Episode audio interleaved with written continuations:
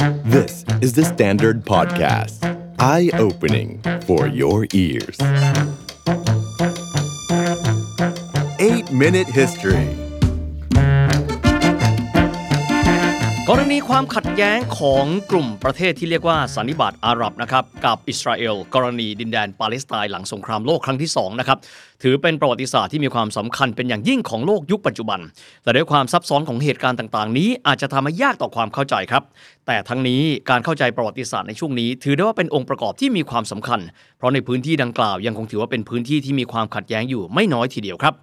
ประวัติศาสตร์ 8 นาที episode จากนี้ขอเรียบเรียงนะครับ ข้อมูลเบื้องหลังประวัติศาสตร์ความขัดแย้ง ตั้งแต่ปฐมบทเลยนะครับ ที่เขาเรียกกันว่าแนวความคิด Zionist กล่าวคือแนวความคิดในการเกิดขึ้นของรัฐของชาวยิว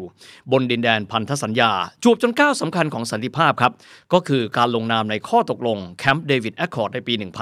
1978 ที่ทำให้ผู้นำของทั้งสองฝ่ายเลย ก็คือผู้นำโลกอาหรับในเวลานั้น อันวาร์ ซาดัตประธานาธิบดีอียิปต์และนายเมนาเคมเบกินนายกรัฐมนตรีของอิสราเอลนั้น ได้รับรางวัลสันติภาพโนเบล คู่กันในปีถัดมาคือปี 1979 ครับก่อนอื่นเลยต้องบอกว่าเรื่องนี้เนี่ยนะครับซับซ้อนข้อมูลเยอะ บุคคลสำคัญทางประวัติศาสตร์เยอะแยะมากมายครับ ดังนั้นเบื้องต้นเลยขออนุญาตที่จะรีบเรียงภาพรวมนะครับ ให้เหมือนกับเราอ่านสารบัญหนังสือกันก่อนครับว่า แนวความคิดเบื้องต้นเลยนะครับ จะต้องไปเริ่มต้นจากแนวความคิดที่มีชื่อว่า Zionist ครับ Zionist นั้นมีความหมายที่บอกว่าชาวยิวเองนั้นคงจะจำเป็นต้องมีดินแดน ซึ่งเป็นรัฐะของตัวเอง สาเหตุเพราะว่าชาวยิวที่กระจายอยู่ทั่วไปในยุโรปนั้นเจอกับกระแสการต่อต้านชาวยิวที่เขาเรียกว่า anti-Semitism ถัดมาครับต้องคุยถึงเรื่องของ Balfour Declaration ครับ ถือเป็นการผลักดันของมหาอำนาจ British Empire ซึ่งณเวลานั้นนะครับ หลังสงครามโลกครั้งที่ 1 พวกเขาได้รับมอบหมายให้เข้าไปดูแลรัฐเกิดใหม่ ที่มีชื่อว่าปาเลสไตน์ โดยในเวลานั้นพื้นที่นั้นมีชื่อว่า British Protectorate of Palestine จุดนี้สำคัญนะครับ เพราะถือว่ามีบทบาทต่อการกำเนิดของรัฐชาวยิวที่ต่อมาเป็นประเทศอิสราเอลในปี 1948 ครับ ถัดมาเลยก็คือหมุดหมายสำคัญ การก่อตั้งรัฐอิสราเอลในปีคริสตศักราช 1948 ครับ รวมถึงสงครามความขัดแย้ง ระหว่างคู่สงคราม คืออิสราเอลฝ่ายหนึ่ง อีกฝ่ายหนึ่งเรียกว่า Arab Leagues หรือภาษาไทยเขาแปลกันว่าสันนิบาตอาหรับ ซึ่งมีเด้วยกันทั้งหมด 4 ครั้งครับ อันได้แก่สงครามครั้งแรกในปีที่มีการก่อตั้งรัฐอิสราเอล ถัดมาคือวิกฤตการคลองสุเอต ต่อมาครับก็คือสงคราม 6 วัน และสิ้นสุดที่ครั้งที่ 4 ก็คือสงครามที่มีชื่อว่ายมคิปปูร์ ประวัติศาสตร์ในช่วงนี้เกี่ยวข้องกับ dynamic การเมืองโลก ปฏิสัมพันธ์นะครับของมหาอำนาจหลากหลายฝ่ายด้วยกัน รวมถึงบุคคลสำคัญนะครับของโลกจำนวนมากมายครับ เราลองหยิบยกชื่อกันมาครับ ประวัติศาสตร์ในช่วงนี้เกี่ยวเนื่องกับประธานาธิบดีดไวต์ ไอเซนฮาวเวอร์ ลินดอนจอห์นสันของสหรัฐอเมริกา ผู้นำสหภาพโซเวียต ตั้งแต่สตาลิน นิกิตาครูชชอฟ มาจนกระทั่งถึงเลโอนิดเบรชเนฟนายกรัฐมนตรีอังกฤษครับ เช่นแอนโทนี อีเดน ผู้นำโลกอาหรับหลายหลายคนเลย เช่นกามาล อับดุลนัสเซอร์ ผู้นำอียิปต์ผู้ถือได้ว่าเป็นตำนาน ยังมีบุคคลระดับนำของอิสราเอลหลายหลายท่านเลยนะครับ รวมถึงนายพลตาเดียวที่เราเคยได้ยินกันมายาวนานครับ ก็คืออดีตรัฐมนตรีกลาโหมแห่งอิสราเอลโมเชดายันประธานาธิบดีอิสราเอลนะครับหลายหลายคนเลยนะครับ ที่ณเวลานั้นพวกเขาเป็นนักรบอยู่ในสมรภูมิแห่งความขัดแย้ง และต่อมาก็ก้าวขึ้นมาเป็นประธานาธิบดีของอิสราเอล เราปูพื้นโดยย่อเลยครับ ทุกอย่างเรื่องเกี่ยวกับความขัดแย้งในจุดนี้ ต้องเข้าใจแนวความคิดที่มีชื่อว่า Zionist หรือว่าภาษาเยอรมันว่า Zionismus กันก่อนนะครับ แนวความคิดนี้คืออะไรกล่าวโดยย่อ คือแนวความคิดที่เชื่อว่าชาวยิวจะต้องมีดินแดนและมีรัฐที่เป็นอธิปไตยของตัวเอง และรัฐนั้นระบุเอาไว้แล้วนะครับ จะต้องอยู่บนพื้นที่พันธสัญญา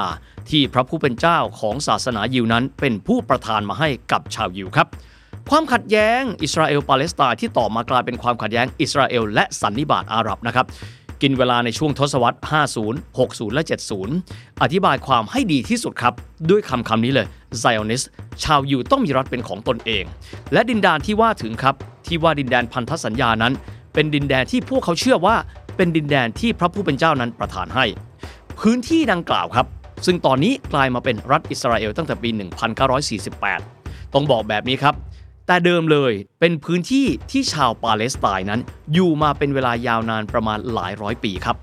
การที่อิสราเอลมาตั้งรัฐบนพื้นที่พันธสัญญานั้นทำให้ผู้ที่อาศัยอยู่เดิมก็คือชาวปาเลสไตน์ต้องกลายเป็นผู้ไร้รัฐ ต้องอพยพจากดินแดนเดิมของตัวเอง ซึ่งณเวลานั้นถูกสถาปนากลายเป็นรัฐใหม่ที่ชื่อว่าอิสราเอล และด้วยความที่ชาวปาเลสไตน์ส่วนใหญ่เลยนะครับเป็นชาวมุสลิม สิ่งนี้นำไปสู่ความขัดแย้งครับ เพราะบรรดาชาติอาหรับที่อยู่รอบข้างรัฐอิสราเอลนั้น ไม่พอใจและประกาศสงครามกับอิสราเอลรัฐเกิดใหม่ของชาวยิวไปด้วย ดังนั้นจากเบื้องต้นเลยเป็นความขัดแย้งระหว่างชาวยิวอิสราเอลกับชาวปาเลสไตน์กลายมาเป็นความขัดแย้งอิสราเอลกับชาติสันนิบาตอาหรับ จากจุดนี้ครับเราอาจจะเริ่มต้นตั้งคำถามว่า ทำไมชาวยิวที่ได้ยินบอกว่าพวกเขาเนี่ยอยู่กระจัดกระจายทั่วไปในยุโรปเนี่ยเป็นเวลาหลายร้อยปี หรือว่าหลายพันปีก็ว่าได้ทำไมพวกเขาจึงไม่มีรัฐเป็นของตัวเองทำไมอยู่ดีๆนะครับวันหนึ่งพวกเขาต้องไปเอาพื้นที่ ณจุดตรงนั้นเป็นที่ตั้งของประเทศตัวเอง เราไล่เรียงกันมาก่อนนะครับว่า พื้นที่พันธสัญญาที่ชาวยิวเขาเชื่อกันว่า เป็นพื้นที่ที่พระผู้เป็นเจ้าของพวกเขาประทานมาให้นั้น เดิมทีย้อนกลับไปเป็นพันปี มีชื่อว่าดินแดนชื่อคานาอันครับ ใครก็ตามที่ติดตามภาพยนตร์นะครับของริดลีย์สกอตที่มีชื่อว่า God and King ซึ่งถือได้ว่าเป็น remake version ของหนังโด่งดังมากนะครับ ชื่อว่าบัญญัติ 10 ประการหรือว่า The Ten Commandments นำแสดงโดยชาร์ลตันเฮสตันหลายคนบอกไม่ทันนะฮะ บางคนอาจจะทันดูเวอร์ชันการ์ตูนของดิสนีย์ที่มีชื่อว่า Prince of Egypt เรื่องนี้ครับว่าด้วยเรื่องของโมเสสศาสดาของศาสนายิวครับเป็นผู้นำเอาคำสอนของพระผู้เป็นเจ้าเนี่ยมาสู่ชาวยิวและพบว่าโมเสสนั้นพาชาวยิวครับ ซึ่งณเวลานี้อยู่ภายใต้การกดขี่เป็นทาสของอาณาจักรอียิปต์ภายใต้ฟาโรห์รามิเซส ข้ามจากคาบสมุทรไซนายพาทะเลแดงและไปตั้งรกรากอยู่ที่พื้นที่พันธสัญญาจุดนั้น จุดนั้นเองครับถือว่าเป็นพื้นที่ของชาวยิว ที่ได้รับความเชื่อกันมานะครับว่าเป็นพื้นที่ที่พระผู้เป็นเจ้านั้นเลือกให้ ต่อมาครับถึงยุคโรมัน พื้นที่ดังกล่าวกลายเป็นมณฑลยูเดีย หรือว่ายูเดีย province ก็คือพื้นที่ของชาวยูดาห์ก็คือชาวยิวนี่แหละครับเป็นที่น่าสังเกตว่าพระเยซูครับพระองค์ก็ทรงเป็นชาวยิวที่เกิดบริเวณนั้นแหละครับ พระองค์เองก็เกิดขึ้นในยุคโรมันตอนกลางครับ ด้วยวิวัฒนาการทางประวัติศาสตร์ครับชาวยิวเองก็ไม่ได้อยู่ในพื้นที่ดังกล่าวต่อเนื่องกันมาเป็นพันปีนะครับ พวกเขากระจายเข้ามาอยู่ในยุโรปในหลายประเทศ ปรากฏการ์การย้ายถิ่นฐานออกมานั้น ภาษาฮีบรู หรือภาษายิวเรียกว่ากาลุตแต่เป็นภาษาอังกฤษที่เราคุ้นชินกันมาก็คือคำว่า diaspora คือการกระจายตัวออกจากแผ่นดินเกิด บางคนเรียกให้เจาะจงเลยก็คือ Jewish diaspora เราก็จะมีปรากฏการณ์เดียวกันกับชาติพันธุ์อื่นนะครับ เช่น Chinese diaspora คือการที่ชาวจีนนยนะครับหลากหลายเผ่าพันธุ์เนี่ย ต้องกระจัดกระจายออกมาจากแผ่นดินเกิดในช่วงที่จีนนั้น เจอปัญหาตั้งแต่ปลายราชวงศ์ชิง จนกระทั่งถึงยุคสาธารณรัฐแบบนี้เป็นต้น แต่เขาเรียกเรียกกันว่า Jewish diaspora อันนี้เฉพาะเจาะจงสำหรับชาวยิวดังนั้นพื้นที่ดังกล่าวครับก็เลยกลายเป็นพื้นที่ที่ชาติต่างๆนั้นผลัดกันเข้าไปครอบครอง สำหรับหนึ่งในหมุดหมายนะครับที่สำคัญมากก็คือการที่รัฐคอลีฟะฮ์นะครับของอิสลามขยายอิทธิพลเข้าไปยังพื้นที่ดังกล่าวในช่วงศตวรรษที่ 7 เป็นต้นมาสำหรับชาวยิวแล้วครับการกระจายตัวของพวกเขาออกมานอกพื้นที่หรือว่า diaspora หรือว่า Galut ในภาษาของพวกเขา น่าสนใจมากเวลาที่เขาย้ายถิ่นฐานไปอยู่ที่ยุโรปครับพบว่าพวกเขานั้นไม่สามารถที่จะกลมกลืนเข้าไปได้กับสังคมยุโรป สาเหตุเพราะเรื่องของศาสนานี่แหละครับ ชาวยุโรปเองนับถือศาสนาคริสต์ ในขณะที่ชาวยิวนับถือศาสนายิวครับ ดังนั้นครับ เวลาที่มีการปฏิบัติศาสนกิจ ซึ่งถือได้ว่าเป็นการหลอมรวมชุมชนของคนที่นับถือศาสนาเดียวกัน ชาวยิวเองก็ไม่ได้มีการเข้าไปปฏิบัติศาสนกิจ ในโบสถ์ของชาวคริสต์ดังนั้นครับ พวกเขามีการปฏิบัติศาสนกิจในพื้นที่เฉพาะของเขาที่เขาเรียกกันว่าซินากอก ผมขออนุญาตแปลว่าศาสนสถานของชาวยิวก็แล้วกัน ดังนั้นครับ การหลอมรวมระหว่างชาวยุโรปซึ่งเป็นคริสต์กับชาวยิว ซึ่งถือว่าเป็นชาติพันธุ์ที่แตกต่าง และนับถือศาสนาที่แตกต่างกัน บางครั้งทำให้ชาวยิวนั้นถูกมองว่าเป็นคนนอกชุมชนครับ และหลาย ๆ ครั้งพวกเขาเองก็เจอแรงกดดัน และก็ถูกผลักไสออกจากสังคมด้วย ยุคดังกล่าวครับท่านอาจจะมองแล้วรู้สึกกแปลกสักนิดหนึ่ง แต่แนวความคิดที่ว่าคนต่างศาสนาอยู่รวมกันได้ การยอมรับในความแตกต่างในการนับถือศาสนาหรือว่า religious tolerance เป็นสิ่งที่ไม่ได้เป็นเรื่องปกติสำหรับยุคนั้นสักเท่าไหร่ครับดังนั้นพวกเขาจึงถูกมองว่าเป็นคนที่มีแนวความคิดที่ค่อนข้างจะแปลกแยกครับแต่สิ่งที่น่าสังเกตครับพวกเขากระจายตัวอยู่ในยุโรป แต่พวกเขาไม่มีรัฐ และไม่มีดินแดนเป็นของตัวเขาเอง สาเหตุเพราะพวกเขานั้นละทิ้งถิ่นฐานเดิมคือดินแดนพันธสัญญาเนี่ยมายาวนานแล้วครับจวบจนกระทั่งปี 1896 โน่นเลยนะครับ นักหนังสือพิมพ์ชาวยิว แห่งจักรวรรดิออสเตรียฮังการีที่มีชื่อว่าเทโอดอร์เฮิร์ซล์ ทำงานในหนังสือพิมพ์นะครับที่เวียนนาที่มีชื่อว่า Neue Freie Presse ในฮังการีตัวเขาคือคนที่รายงานข่าวใหญ่ในยุโรปในช่วงเวลานั้นครับ ก็คือข่าวการปฏิบัติอย่างไม่เป็นธรรม และปฏิบัติอย่างไม่เท่าเทียม กับนายทหารปืนใหญ่ชาวฝรั่งเศสที่มีเชื้อสายยิวนะครับก็คือร้อยเอกอัลเฟรสเดฟุสในปี 1894 ครับร้อยเอกเรฟุสคนนั้นก็คือเป็นนายทหารนะครับยศร้อยเอก เป็นคนที่เป็นฝรั่งเศสก็จริงแต่ว่ามีเชื้อสายชาวยิว ตัวเขาต้องคำพิพากษาจำคุกยาวนาน 5 ปี ทั้งทั้งที่ตัวเองนั้นไม่ได้มีการกระทำความผิด ข้อหานะครับเปิดเผยแบบแปลนในการทำปืนใหญ่นี่ยให้กับชาวเยอรมัน แต่การที่ตัวเขาไม่ได้กระทำความผิด แต่ศาลทหารของฝรั่งเศสพิพากษาว่าตัวเขามีความผิด สะท้อนให้เห็นณเวลานั้นครับว่า สังคมยุโรปนั้นมีอคติกับชาวยิวมาเป็นเวลาค่อนข้างยาวนาน ก่อนหน้านั้นด้วยซ้ำครับ ตัวเขาถือว่าเป็นนักเรียนนายทหารที่มีผลการเรียนโดดเด่นมาก แต่ว่าถูกกดเอาไว้ครับ สาเหตุเพราะผู้บังคับบัญชาซึ่งเป็นฝรั่งเศสแท้ๆเนี่ยไม่ชอบคนที่เป็นคนยิวครับ ข่าวนี้ครับเป็นการตอกย้ำว่ากระแส anti-Semitism หรือการต่อต้านชาวยิวและการมีอคติกับชาวยิวนั้น มีอยู่โดยต่อเนื่อง รวมถึงสังคมฝรั่งเศสที่มีความเชื่อนะครับว่า ทุกชาติทุกภาษาต้องมีความเท่าเทียม และมีเสรีภาพเท่าเทียมกัน สิ่งนี้เองครับทำให้เทโอดอร์ เฮิร์ซล์มีแนวความคิด ที่ต่อมารู้จักกันในนามของไซออนิสต์แปลง่ายๆ แนวความคิดของการที่ชาวยิวจะต้องมีดินแดนและรัฐเป็นของตัวเอง ที่เขาเรียกสิ่งนั้นว่า Judenstadt เป็นภาษาเยอรมันนะครับ Juden ชาวยิว Stadt แปลว่ารัฐะกล่าวคือชาวยิวต้องมีรัฐะเป็นของตัวเอง ถามว่าแล้วควรจะไปอยู่ที่ไหนเทโอดอร์แฮตเซลบอกแบบนี้ครับบอกว่าดินแดนนั้นระบุเอาไว้แล้ว นั่นก็คือดินแดนที่เป็นดินแดนพันธสัญญา ตามคำสอนของศาสนายิว สิ่งนี้ครับทำให้ชาวยิวเริ่มต้นคิดถึงการมีรัฐของตัวเอง พูดง่ายๆนะครับ มันก็คือ antithesis ของแนวความคิดที่บอกว่าชาวยิวนั้นสามารถกระจายตัวไปได้ทั่วโลก โดยที่ไม่จำเป็นต้องมีรัฐของตัวเอง แนวความคิดไซออนิสครับแพร่กระจายไปอย่างรวดเร็วในสังคมยุโรปครับประจวบกับการที่มีผู้มีอิทธิพลในยุโรป ทั้งในแง่การเมืองและเศรษฐกิจนั้นก็เป็นชาวยิวเช่นเดียวกัน แนวความคิดนี้จึงถูกผลักดันครับให้เป็นจริง หนึ่งในพัฒนาการที่มีความสำคัญอย่างยิ่งคือวิวัฒนาการแนวความคิดของเทโอดอร์ เฮิร์ซล์ไปสู่นโยบายทางการเมือง ผ่านจุดยืนของกระทรวงการต่างประเทศของ British Empire ในเวลานั้น ภายใต้รัฐมนตรีต่างประเทศที่มีชื่อว่าอาร์เธอร์บัลโฟร์ ณเวลานั้นครับอาร์เธอร์บัลโฟร์บรรลุข้อตกลงกับบารอนรอธส์ไชลด์ ฟังนามสกุลเรื่องชัดเจนนะครับ ก็คือเป็นลูกหลานของมหาเศรษฐีนะครับรอธส์ไชลด์ชื่อเดิมของบารอนรอธส์ไชลด์มีชื่อว่าวอลเตอร์ ไลโอเนล รอธส์ไชลด์ครับเป็นมหาเศรษฐีชาวยิวในกรุงลอนดอน ซึ่งถือได้ว่าเป็นหนึ่งในผู้นำชุมชนชาวยิวที่ลอนดอน ทั้งสองคนครับบรรลุข้อตกลงที่บอกว่า หลังสงครามโลกครั้งที่หนึ่งเมื่อจักรวรรดิออตโตมันล่มสลายไปแล้ว พื้นที่ปาเลสไตน์ซึ่งถือได้ว่าเป็นพื้นที่พันธสัญญาตามความเชื่อของชาวยิวนั้น ส่วนหนึ่งจะถูกตัดออกมา กลายเป็นรัฐะให้กับชาวยิว จากทั่วโลกได้เข้าไปพำนักพักอาศัยด้วย พื้นที่ดังกล่าวครับ เป็นพื้นที่ที่ชาวยิวไซออนิสซึ่งได้รับการวางรากฐานโดยเทโอดอร์ เฮิร์ซล์นี้เนี่ยต้องการที่จะตั้งรัฐเอาไว้ ในกรอบเวลานั้นอย่างที่ได้บอกครับว่าชาวยิวเองนะครับถือว่า diaspora หรือกระจายตัวอยู่ทั่วไปบนแผ่นดินยุโรปไปแล้ว ดังนั้นในพื้นที่ดังกล่าวครับมีชาวยิวอยู่ในพื้นที่ปาเลสไตน์เนี่ยเพียงแค่ประมาณ 3%แค่นั้น แต่ตามแนวความคิดของไซออนิสต์แล้ว พวกเขาต้องการดินแดนผืนนั้นทั้งผืนเป็นที่ตั้งของรัฐยิวBalfour Declaration ครับ หรือว่าคำประกาศของอาร์เธอร์บัลโฟร์ว่าในเรื่องการเฉือนแผ่นดินบางส่วนณจุดนั้น เป็นที่ตั้งของรัฐชาวยิวนี้เนี่ยถือว่าเป็นประเด็นที่สำคัญมากนะครับ เพราะว่าสิ่งนี้แตกต่างไปจากข้อตกลงครับ ที่เซอร์เฮนรี่แม็กมาฮอนข้าหลวงใหญ่อังกฤษในอียิปต์ให้คำมั่นสัญญาเอาไว้กับผู้นำชาวอาหรับ ก็คือ Sharif of Mecca อาลีบินฮุสเซนนะครับที่บอกว่าหากว่าอังกฤษร่วมมือกันนะครับกับกองกำลังของชาวอาหรับต่อต้านออตโตมัน จนกระทั่งออตโตมันพ่ายแพ้ ซึ่งต่อมาออตโตมันพ่ายแพ้สงครามโลกครั้งที่หนึ่งนี้ พื้นที่บริเวณดังกล่าวทั้งหมด รวมถึงพื้นที่ปาเลสไตน์จะต้องตกเป็นของ Sharif of Mecca อาลีบินฮุสเซน แต่การที่ Sharif of Mecca หรือว่าอาลีบินฮุสเซนท่านนี้ พบข้อตกลงของอาร์เธอร์บัลโฟร์กับตระกูลรอธส์ไชลด์เรื่องการตั้งพื้นที่รัฐชาวยิวอยู่ในบริเวณที่ตัวเองควรที่จะได้เป็นเจ้าครองนครนั้นทำให้เกิดความขัดแย้งในเวลาต่อมา แต่ไม่ว่าจะอย่างไรครับ พื้นที่ดังกล่าวก็คือพื้นที่ที่เรียกว่าปาเลสไตน์ตรงนั้น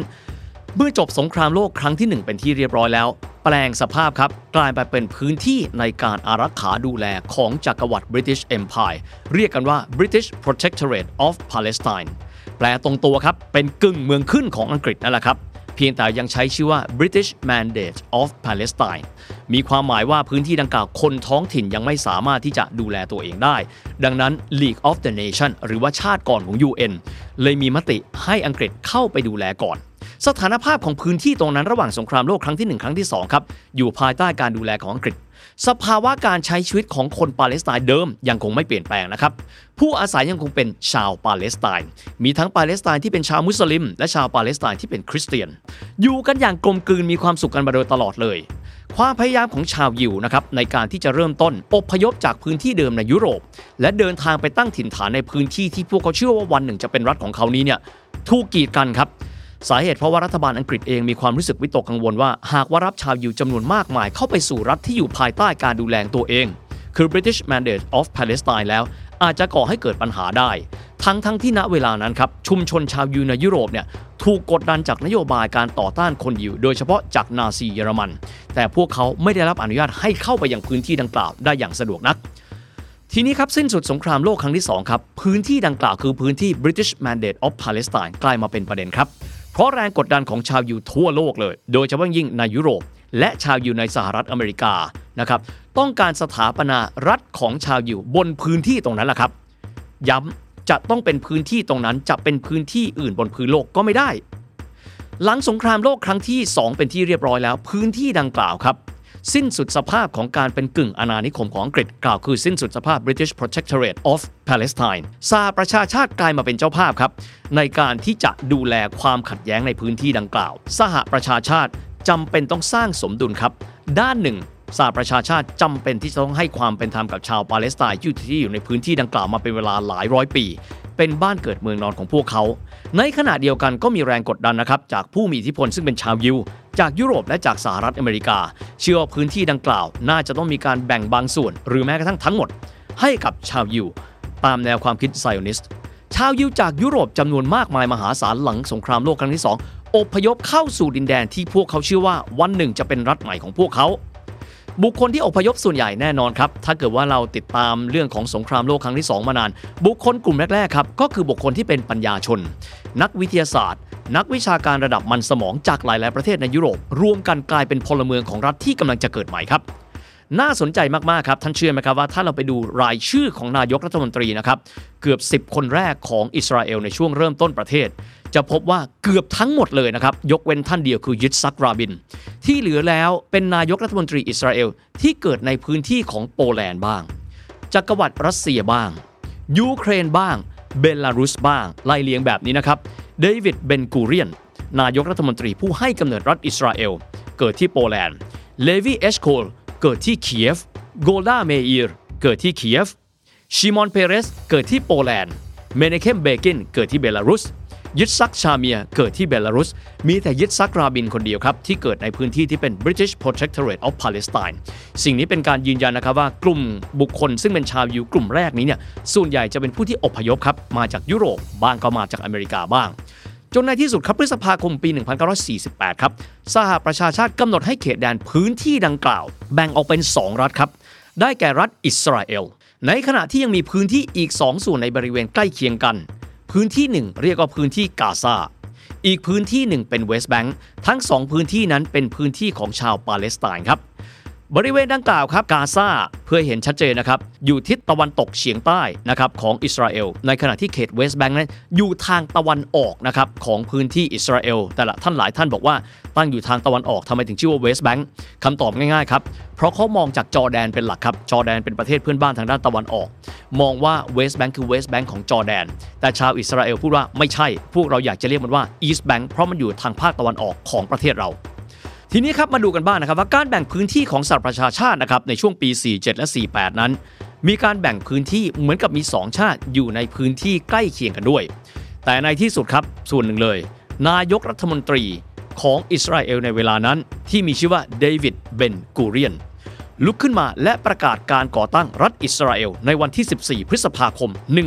1948 ถือเป็นการประกาศเอกราชของรัฐเกิดใหม่ที่มีชื่อว่าอิสราเอล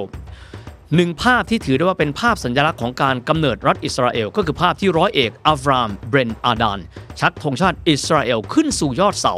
ประกาศความเป็นอธิปไตยเหนือพื้นที่ปาเลสไตน์เดิมทั้งหมด